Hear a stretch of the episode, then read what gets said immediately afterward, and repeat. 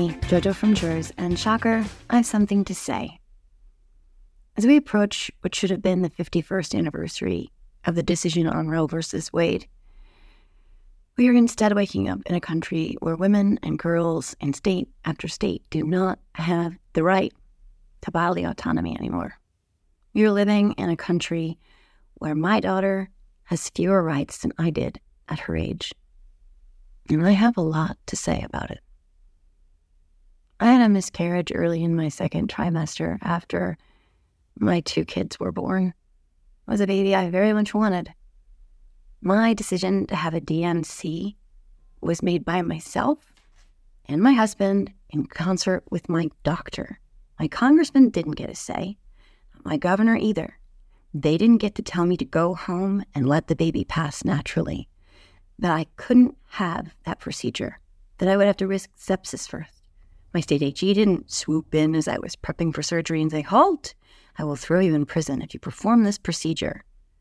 My state Supreme Court didn't tell me they'd think about whether or not I really needed the procedure at all. They didn't have the right to tell me any of that. My body and what I did with it was still my choice. But that is no longer the case in many states in this country right now. It happened to Kate Cox, who lives in Texas, a state with one of the most extreme abortion bans in the country. And she knew that in order to get the abortion she needed, she would have to make the case that her potentially lethal pregnancy was an exception to the no abortions after six weeks state law. Her pregnancy was not viable.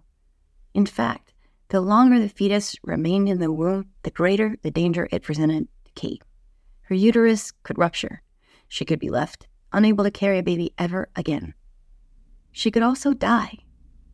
If I were living in a modern day Republican hellscape like Texas when I miscarried, I would have had to suffer through torturous days of carrying my dead baby in my womb, hoping and praying she would just pass naturally before she could make me dangerously ill.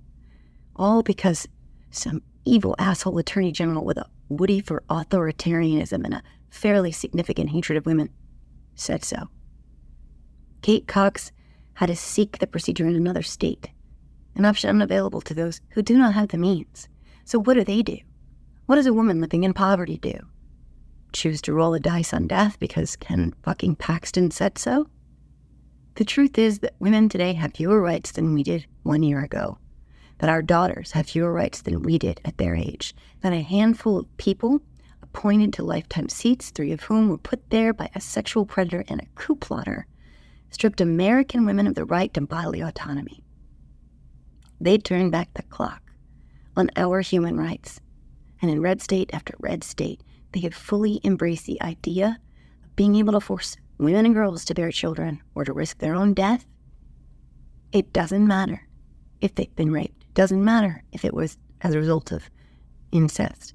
They will force the fetus to be carried to term because while it's true that as soon as that baby is old enough to coo, they'll ignore its needs and its mother's needs. They're actually pro life. They don't, of course, care about the life of the woman carrying the baby. They don't care about the emotional toll it takes to have to wrestle with all the decisions which accompany any pregnancy, wanted or unwanted. They would have left Kate Cox to die before letting her make a choice about her own survival. A mother of two, stripped from her children because of a Christo fascist patriarchal power play bullshit.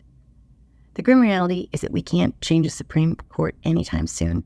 Any thoughts of expansion would depend upon a true majority in both chambers, and even then, it's wildly unpopular. We have to vote.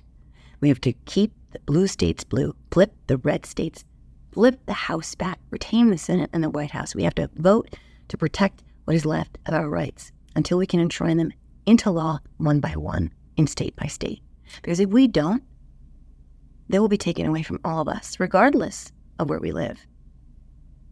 We have to vote for every woman who's had to face what I have faced and what Kate Cox is facing now, for those who have faced far worse, and for every single woman and girl who will have to face these difficult decisions in the future.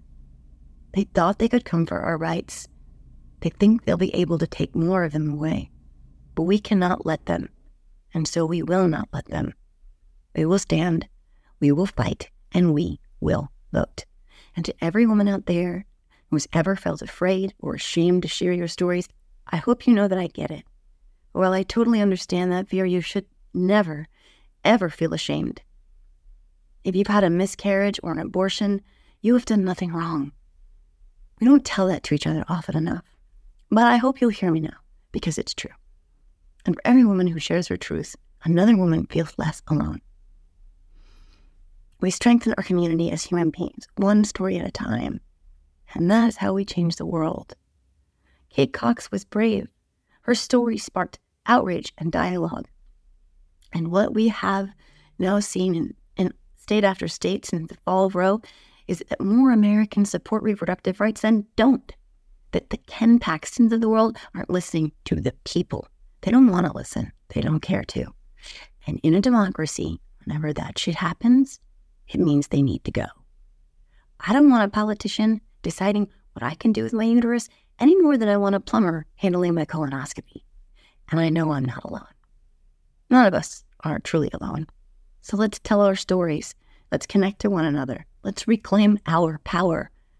And let's kick those anti choice Republican assholes out of office. Well, that does it for today's rant. See you all next time.